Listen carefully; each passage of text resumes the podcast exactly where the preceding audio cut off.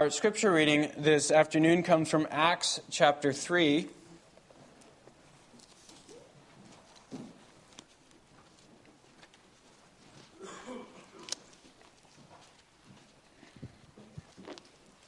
Acts 3, we'll begin in verse 1 and we'll read through chapter 4, verse 12. The topic uh, for the sermon is, is Who is Jesus? That's uh, the, the next line in the Apostles' Creed as we've been working through it. I believe in Jesus the Christ. Uh, so we want to think about who, who is this Jesus? What does this mean? And here in Acts 3 and 4, we find some of the most uh, primitive, if you want to call it that, uh, some of the earliest confessions of who is Jesus coming from the Apostle Peter. So, Acts 3, beginning in verse 1. Now, Peter and John were going up to the temple at the hour of prayer, the ninth hour. And a, and a man lame from birth was being carried, whom they laid daily at the gate of the temple that is called the Beautiful Gate, to ask alms of those entering the temple. Seeing Peter and John about to go into the temple, he asked to receive alms. And Peter directed his gaze at him, as did John, and said, Look at us. And he fixed his attention on them, expecting to receive something from them. But Peter said, I have no silver and gold, but what I do have, I give to you. In the name of Jesus Christ of Nazareth, rise up and walk. And he took him by the right hand and raised him up, and immediately his feet and ankles were made strong. And leaping up, he stood and began to walk, and entered the temple with them, walking and leaping and praising God. And all the people saw him walking and praising God, and recognized him as the one who sat at the beautiful gate of the temple asking for alms. And they were filled with wonder and amazement at what happened to him. While he clung to Peter and John, all the people, utterly astounded, ran together to them in the portico called Solomon's. And when Peter saw it, he addressed the people. Men of Israel, why do you wonder at this? Or why do you stare at us as though by our own power or piety we have made him walk? The God of Abraham, the God of Isaac, and the God of Jacob, the God of our fathers, glorified his servant Jesus, whom you delivered over and denied in the presence of Pilate when he had decided to release him. But you denied the holy and righteous one and asked for a murderer to be granted to you. And you killed the author of life whom God raised from the dead. To this we are witnesses. And his name, by faith in his name, has made this man strong, whom you see and know. And the faith that is through Jesus has given the man this perfect health in the presence of you all. And now, brothers, I know that you acted in ignorance, as did also your rulers.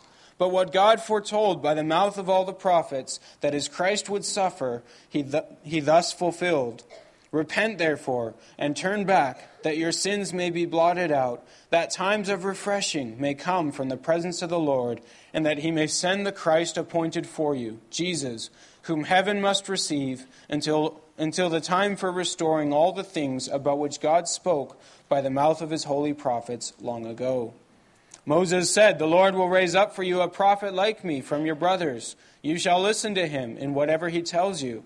And it shall be that every soul who does not listen to that prophet shall be destroyed from the people.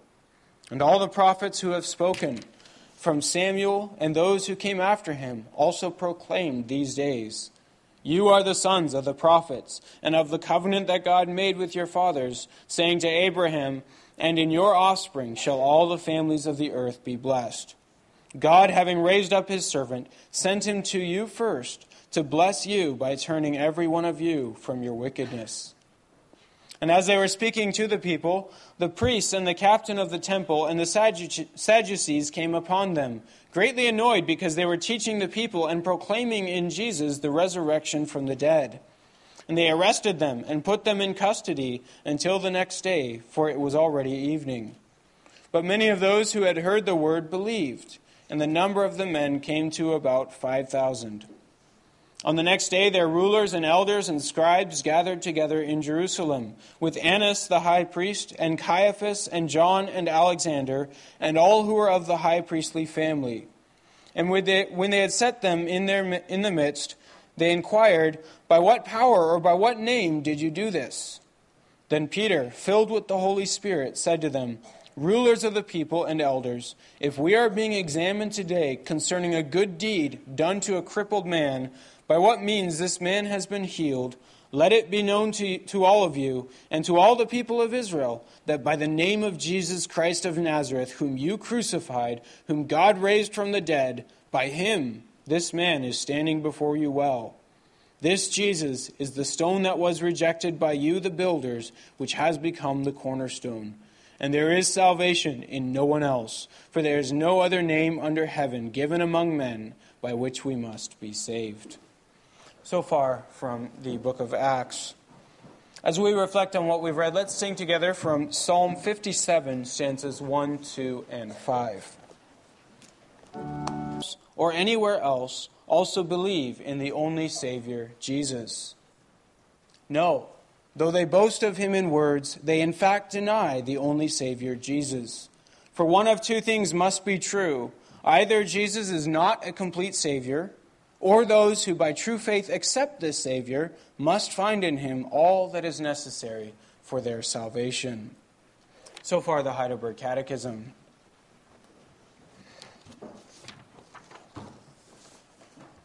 Brothers and sisters in our Lord Jesus Christ, uh, for the last several weeks, we've been working our way through the Apostles' Creed, uh, which, as I've mentioned a few times, is the oldest and the most basic summary of the Christian faith.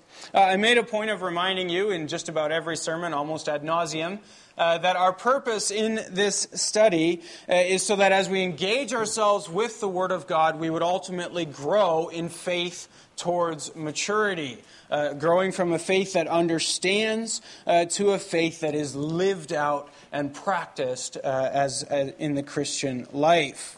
That is, in fact, why we have an afternoon service. It was something the reformers uh, instituted so that we could study the basic doctrines of the faith with the purpose of growing towards uh, maturity. Now, so far as we've done this, we've worked through the Apostles' Creed. We've come to the doctrine of the Trinity, uh, and then the, the, the two perhaps most fundamental doctrines of Christianity the doctrine of creation and the doctrine of God's providence. Uh, those are our foundations from which we now, on which we now stand. Uh, starting for this week, and now for the next uh, several weeks, we want to take a very focused look at the question of who Jesus is. Should I keep going? okay. uh, so, so we're looking at the question of who who Jesus is, um, and we're going to spend several weeks on on this question: who Jesus is, and then what he has done, what he currently does, and what he yet will do. So, past, present, and future. Uh, and the bulk of the Apostles' Creed is devoted to, to these questions Who is Jesus? What has he done? And what yet will he still do? Uh, those are the, the, the primary questions this creed is all about. Uh, this, this, I should mention, is a wonderful opportunity then, if there are any guests in our midst uh, who may be new to the Christian faith or young people uh, who are pondering the Christian faith and, and saying, Do I believe this? Is this something I, I want to live? Uh, this is a good place to start. Uh, asking the question, uh, Who is Jesus? What is Jesus all about? What do Christians believe about their Savior, about Jesus? Uh, it's also an opportunity for all of us, including older uh, members and, and more mature members, uh, to, to, challenge our own assumptions. We, we, make assumptions about who Jesus is, uh, to challenge those and hold them up against the light of God's Word. Who does God say that Jesus is? Uh, so that's where we want to begin. Uh, we read earlier from Acts 3 and 4, and I chose those texts because they provide one of the oldest confessions of who Jesus is. As I mentioned, one of the most primitive confessions. You have uh, the Apostle Peter, a brand new Christian, now being confronted with, with the Jewish authorities on, on his teaching about Jesus, and he has to, to tell them who is Jesus. He has to explain it to them, uh, himself being a brand new uh, Christian. Of course, he does that with the gift of the Holy Spirit, with the wisdom and conviction the Holy Spirit gives. Uh, so that's what we find here in Acts 3 and 4. Uh, it began some days after Pentecost, with the outpouring of the Spirit. Peter and John are going up to the temple to pray, and they encountered this man who was crippled from birth. Uh, and as they were about to go into the door of the temple, this man asks them for, for money. And it says, Peter fixed his gaze on the man and said, Look at us. Uh, as I tried to picture this happening, uh, probably this man was so used to begging uh, that he, he, didn't even make eye contact with the people. It's a sort of, you see it sometimes in the street as well, people just uh, asking for the money without even looking at anybody's, uh, without making eye contact. Uh, but Peter stops him and, and says, Look at us. And so he does. He looks at them, and it says he's expecting in that moment that they're about to give him some money. Uh, but Peter says, I have no gold or silver, but what I do have I give. In the name of Jesus Christ of Nazareth, rise up and walk. And then he took his hand, pulled him to, to his feet, and God healed the man's ankles and feet. Uh, so it says he leapt up and beginning, uh, be, beginning to, to walk, he entered the temple with them, walking, leaping, and praising God. Uh, and there were people there who saw the whole thing uh, happen uh, who were also uh, praising God, recognizing this is the man we've always seen uh, begging here at the entrance of the temple.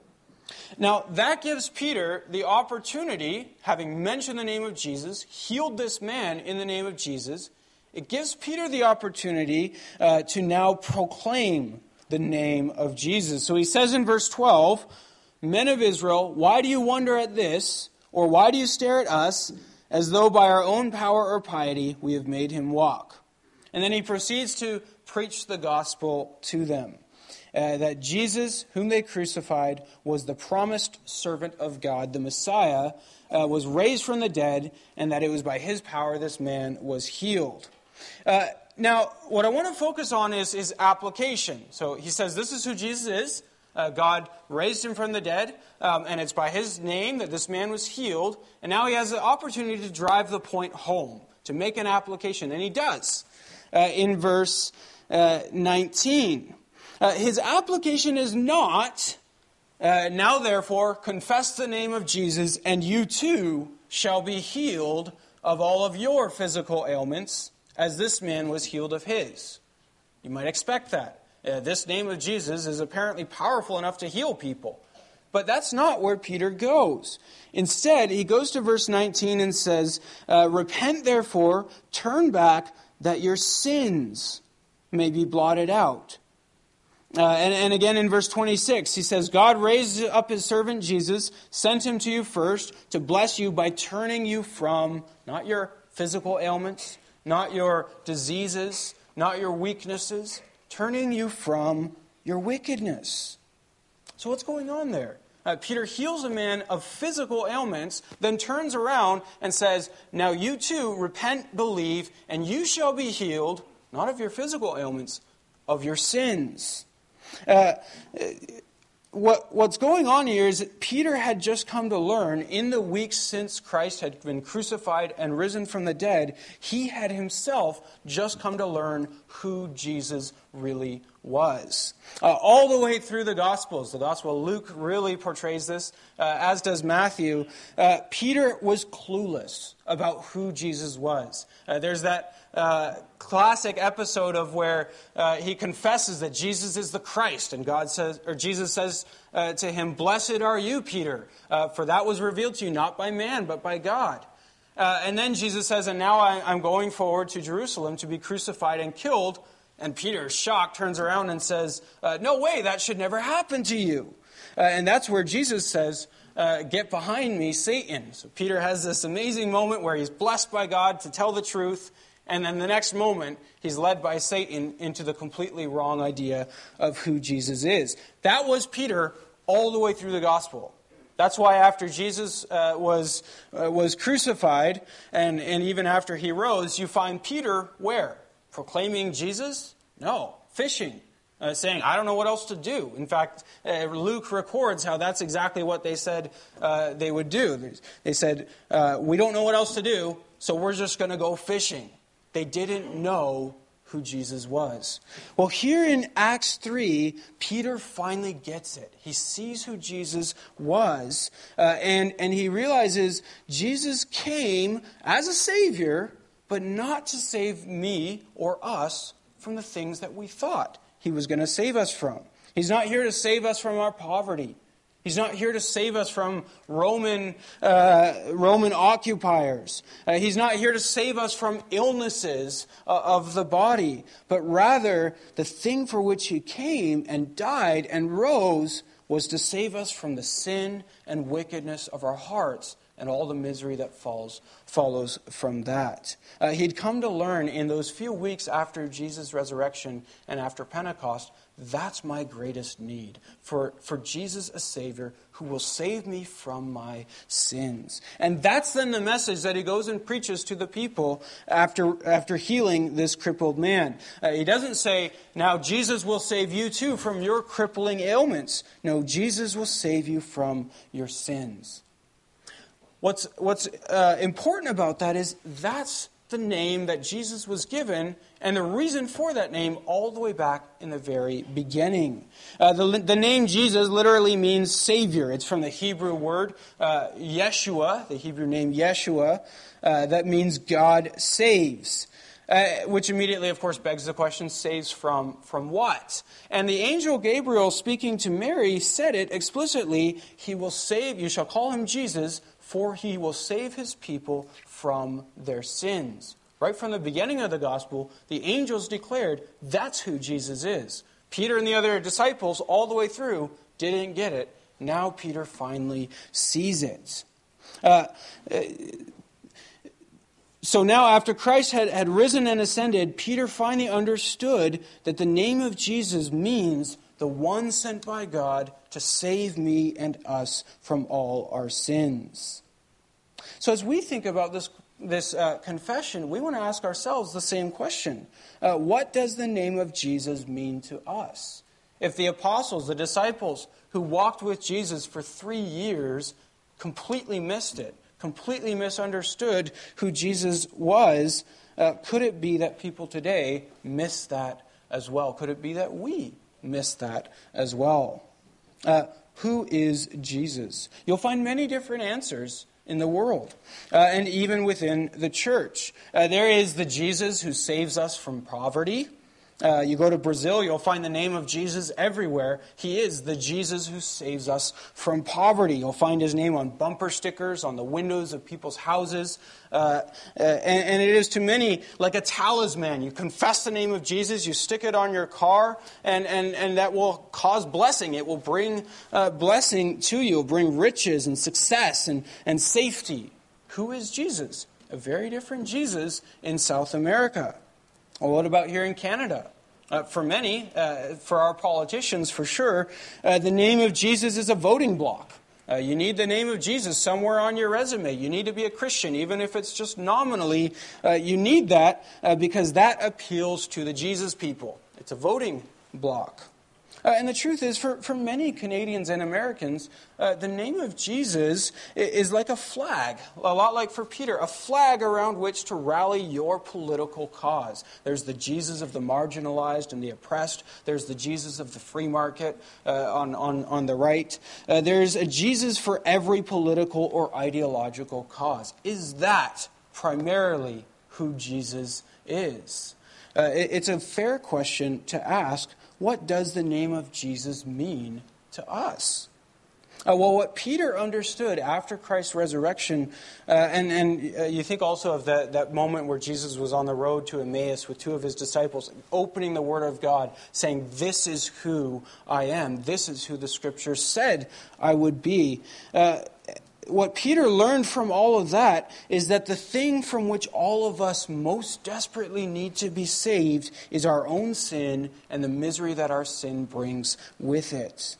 Uh, we need to understand this as well as a Christian church, as a church that confesses the name of Jesus. Uh, the doctrine of sin needs to be preached here in this church. We need to, uh, if, we, if we don't speak of sin, we cannot properly speak of Jesus. Uh, there is no Jesus uh, but the one who came to save us from our sin.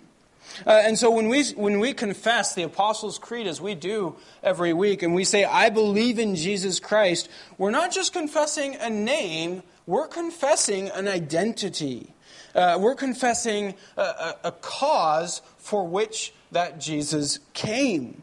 Uh, and, and it's not to liberate us in the first place from poverty, from racism, from oppression, uh, from the other evils that we might want to use the name of Jesus to fight against. It is, first of all, to save us from our sin. Now, it's not that the, Jesus doesn't care about all of those things. Uh, they, they are relevant to him. The kingdom of Jesus does have implications in all of, of those areas. But Jesus came sent by God to address the source, the root of all of these evils, which is sin, which is the brokenness between us and our God. Uh, before that's healed, None, nothing else will ever be truly healed. Uh, the source of the misery of this broken world uh, is the guilt, shame, hatred, and hostility of the human heart against the God uh, from whom uh, it, he is alienated.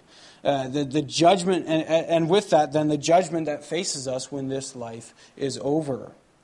Uh, so, Jesus saves us from our sin. Now, when we say that, it's good to recognize that's true on two important levels. Uh, he came to save us, first of all, from the guilt of our sin. Uh, that's, that's what he died for, to carry the guilt of our sin with him to the cross, uh, so that guilty sinners like you and me could be forgiven and brought before the presence of God. This is important uh, because there are many movements within the Christian church that deny that Jesus came for that purpose. They will say he came to, to give an example of what it means to lay down your life in love, uh, or he came to give an example of what it means to obey God, or he came to, to testify to the holiness of God, but they reject that he came to satisfy God's wrath. Uh, no, Jesus came to save us from our sins, including the guilt of our sins. Uh, you think of Isaiah uh, 53 our transgressions were laid upon him. Uh, that's what he came to do. And without that, nothing else that he would have done would have ever mattered. Uh, rescuing people from poverty, racism, oppression, uh, or anything else only to deliver them to the eternal wrath of God is, is a fruitless, a pointless mission. Jesus came to make us right with God. Uh, so he came to save us from the guilt of our sin.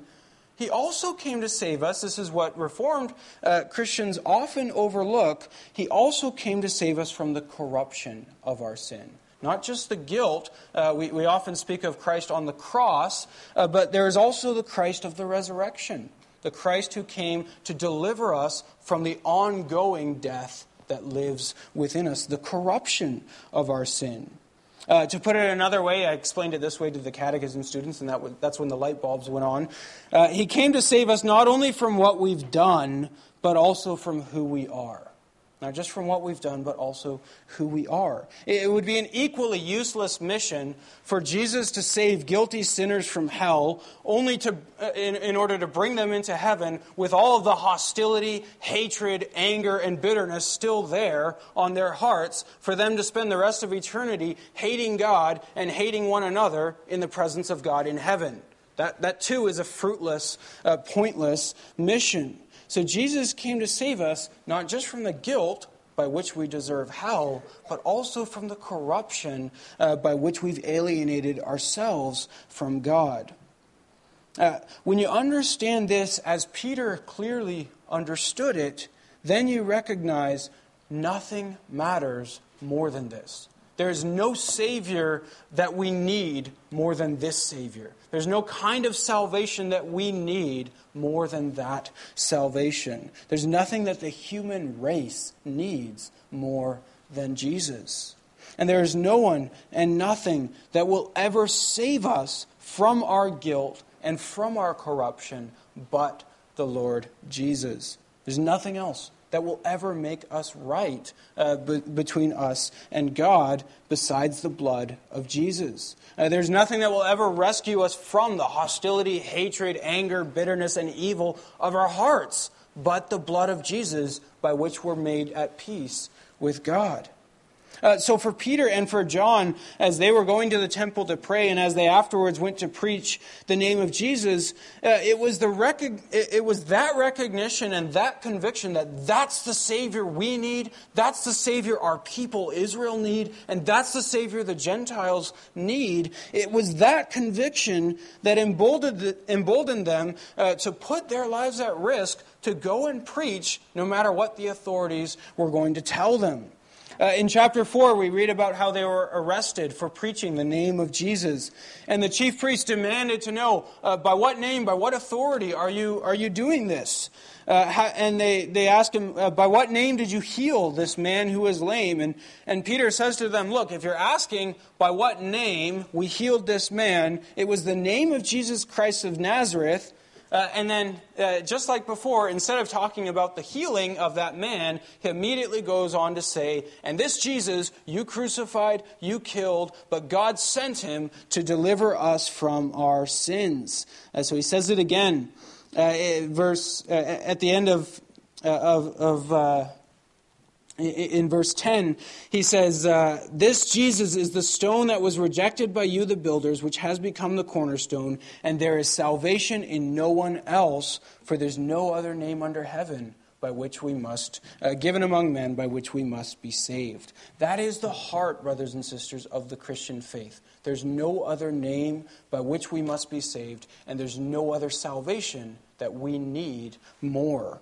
Uh, salvation from our sinful condition and all the misery that comes with it, uh, including especially the judgment of God, can be found in no one else. Jesus said it himself I am the way, I am the truth, I am the life, and nobody comes to the Father except by me.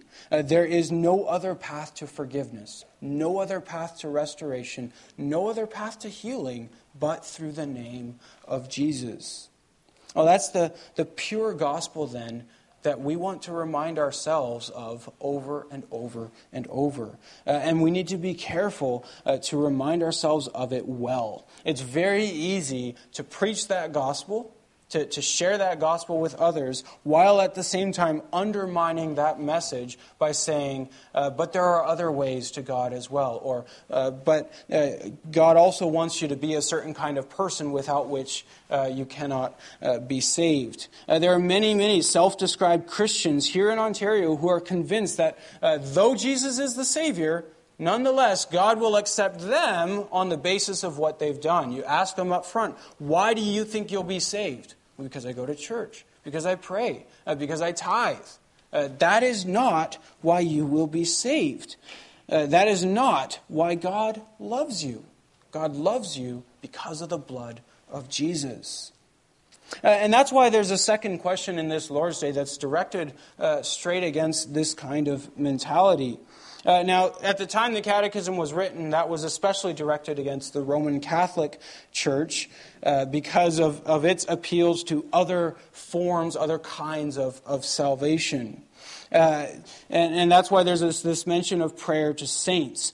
Uh, so the question is asked uh, are, Do those who, who seek their salvation or well being in saints themselves or anywhere else still believe in the only Savior, Jesus? And the answer is, is no. Uh, this is a, a, about the Roman Catholic Church and hasn't ceased to be true at all, even today. After 500 years, the Roman Catholic Church continues to teach uh, the same things it did then. Uh, so the, the Catechism is not at all overstating the case when it says, no, they deny the only Savior, Jesus. Uh, the Roman Catholic Catechism describes this uh, doctrine as a treasury of merit. Uh, this is the words they use, uh, which is to say, there's the storehouse of worthiness by which we're saved. Uh, we need to be saved by the worthiness of others, and within that storehouse of worthiness, that treasury of merit, there is the merit of Jesus, and there's also the merit of Mary and the other saints. And if we are to be saved, we must draw from that storehouse of merit. Uh, and, so they, they do admit that uh, the, the worthiness of Jesus is infinite, the worthiness of the saints is finite, uh, and yet you must draw from all of it together. Uh, uh, now, it, that in itself is an interesting thing. If you're willing to admit that Jesus' worthiness is infinite and, and all of our human worthiness is, is but a drop in an ocean of the worthiness of Jesus, why do you spend so much time appealing to that drop in the ocean when there's so much else to, to appeal to?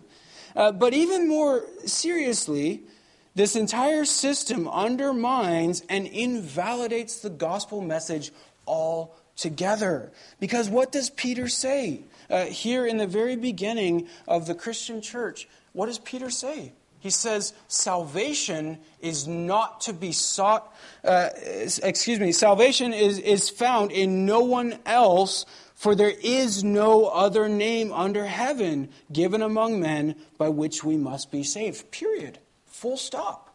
That's it. There's no other name. Uh, so either the catechism is right. Either Jesus came as the only righteous Savior sent by God to deliver unworthy, unrighteous men from their sins, which is clearly the conviction of the apostles here, or he's no Savior at all. If we were capable of adding to a storehouse of merit such that we had our own worthiness to contribute, why in the world would God send Jesus to die on a cross for our sins? Uh, there is salvation in no one else. If there was some other way that we could be saved or some other merit that could contribute to our salvation, would God have sent his only beloved Son to die on the cross uh, for us? In other words, if Jesus is the kind of Savior that God's word says he is, then we have no business looking for salvation anywhere else. Now, one final thing on this, on this point the Catechism also speaks of those who look not so much for their salvation, but just for their well being uh, in saints, in themselves, or anywhere else. Uh, now, that, that is there because uh, in that day, and, and still today, people would pray to the saints not only for forgiveness of their sins and, and matters of salvation, but also oftentimes for earthly blessings or success.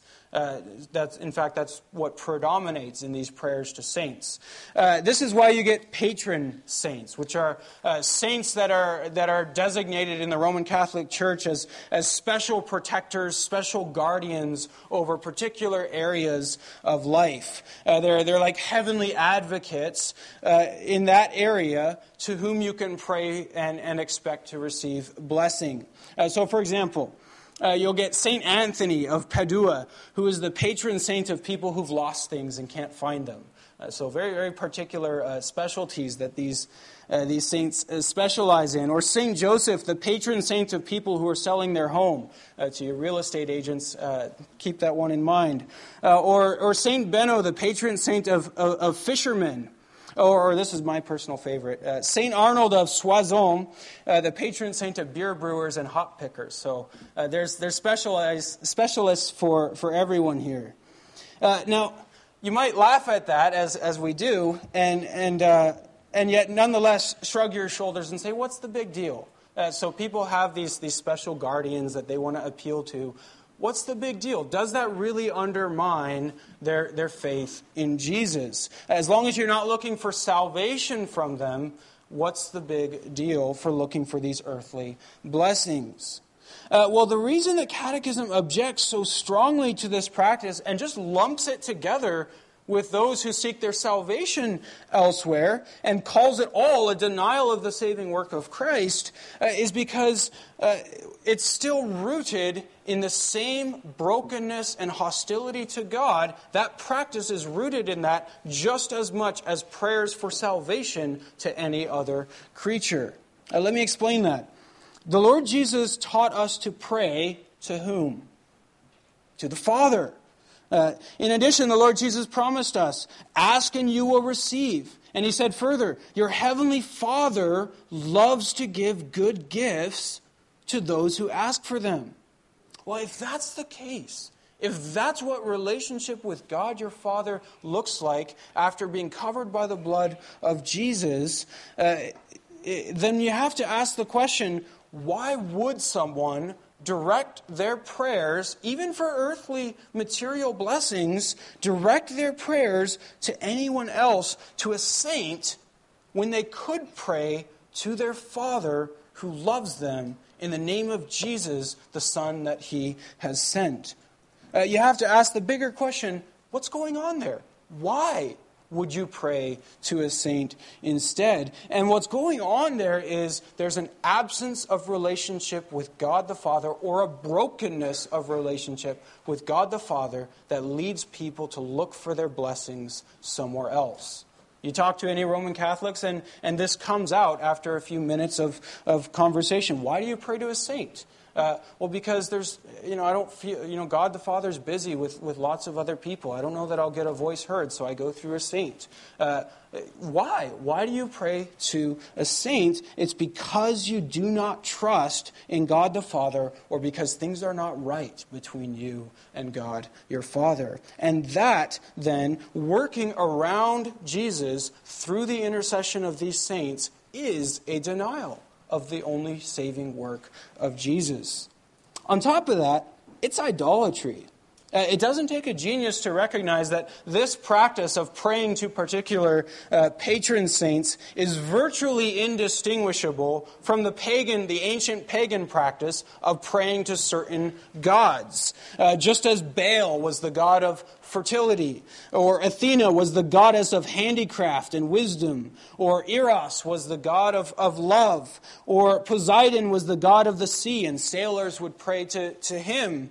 Uh, and, and all these gods were the means by which pagans, alienated from God, would seek and find their earthly blessings uh, and, and their heavenly support. So many Christians, self described Christians today, unreconciled to God, seek their, their well being through these saints. It's a practice that's indistinguishable from pagan idolatry. Uh, it's, it's the idea that says, my own relationship with God is not that good, uh, but if I can pray to a saint, he or she can intercede for me because they're closer to God than I am. That's a denial of the saving work of Jesus. To whom did the Old Testament saints pray? You think of the 150 Psalms. To whom did they pray? To God the Father. Uh, did they pray to the deceased prophet Moses? Not once, nowhere, ever do you find that in Scripture. Did they pray to their father Abraham? Certainly a saint if ever there was one. No. They directed their prayers to Yahweh through his temple on the basis of the blood that was shed there to make things right between them and God. That's the only way to the Father. Uh, so we Christians too are taught to direct our prayers to the Father through the temple, which is Christ, on the basis of the peace bought for us there at that altar. Now, I mention all of this uh, not just so that we can all feel self satisfied and thankful that we're not Roman Catholics and we don't do that, that funny business, uh, but rather so that we might give some thought to the ways in which perhaps we do some of that funny business. Uh, the question is do those who seek their well being in themselves or anywhere else also believe in the Savior Jesus? So let me ask you where do you seek your well being? Now, I'm not saying, of course, that you don't use the earthly means that God has given you, uh, whether that's to fortify your business, to, to bless your health, uh, to, to, to help your family life or your emotional life. Uh, God gives us means for these things. But I am saying that if it's true that as we confess that uh, if the Lord, if it's not the Lord who builds the house, then the laborers labor in vain. Uh, if that's true, then that laboring is, if, if you're not looking for the blessing of the Lord and you're going to labor anyways, that laboring is not only fruitless, it's actually idolatrous. Because it's saying, I will get my results without needing the Lord's blessing. Uh, those earthly means, then, that, that we're free to use, those earthly means end up becoming substitutes by which we pursue blessing that we refuse to seek from God. Uh, James uh, says it as well in James chapter 4. He, he asks the question, What causes all these fights and quarrels? And, and he says, are they, are they not the desires that wage war within you? Uh, and, and why do you have these desires? Because you don't ask. Why don't you ask? Because things are not right between you and God. And James's conclusion is he says, You idolatrous people.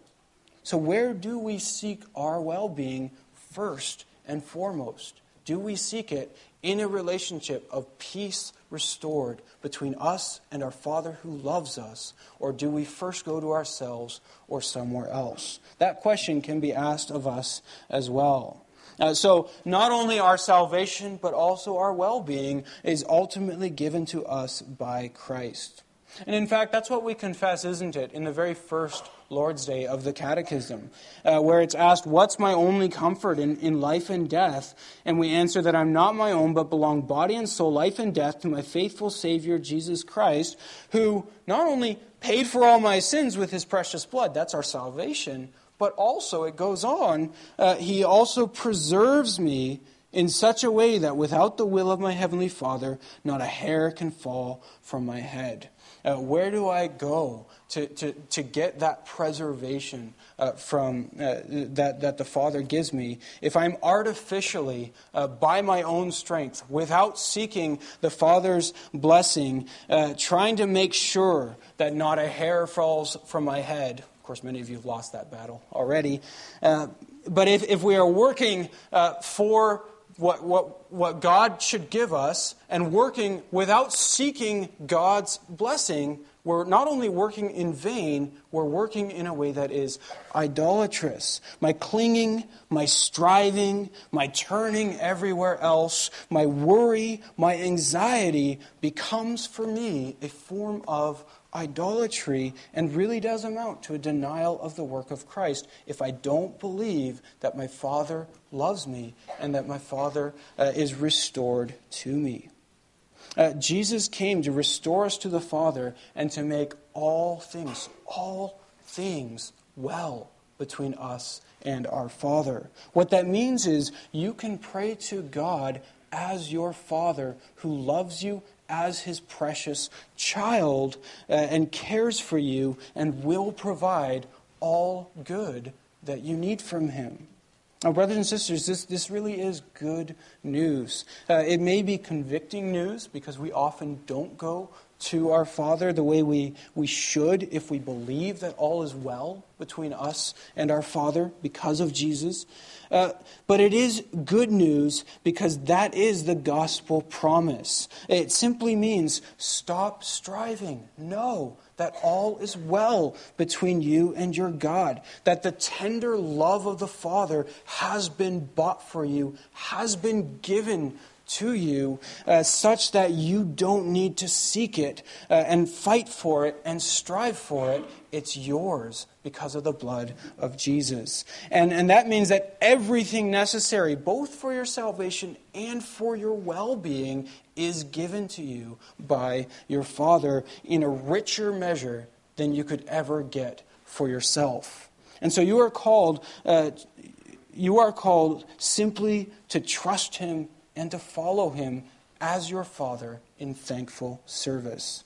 Uh, as Jesus said, uh, seek first his kingdom and his righteousness, and all these things will be added to you. Yes, in God's time, yes, in God's way, uh, but in perfect measure. Uh, he cares for you. You are his children. Uh, so, going back to our, our topic from, from last week on, on God's providence, uh, why is it that you can be patient in adversity, thankful in prosperity, and with a view to the future, have a firm confidence uh, in, in our faithful God and Father that no creature will ever separate us from His love? How can you have that confidence? Because the blood of Jesus poured out for you has made everything well between you and your Father. So don't look anywhere else. Amen. Let's respond by singing together from hymn 64.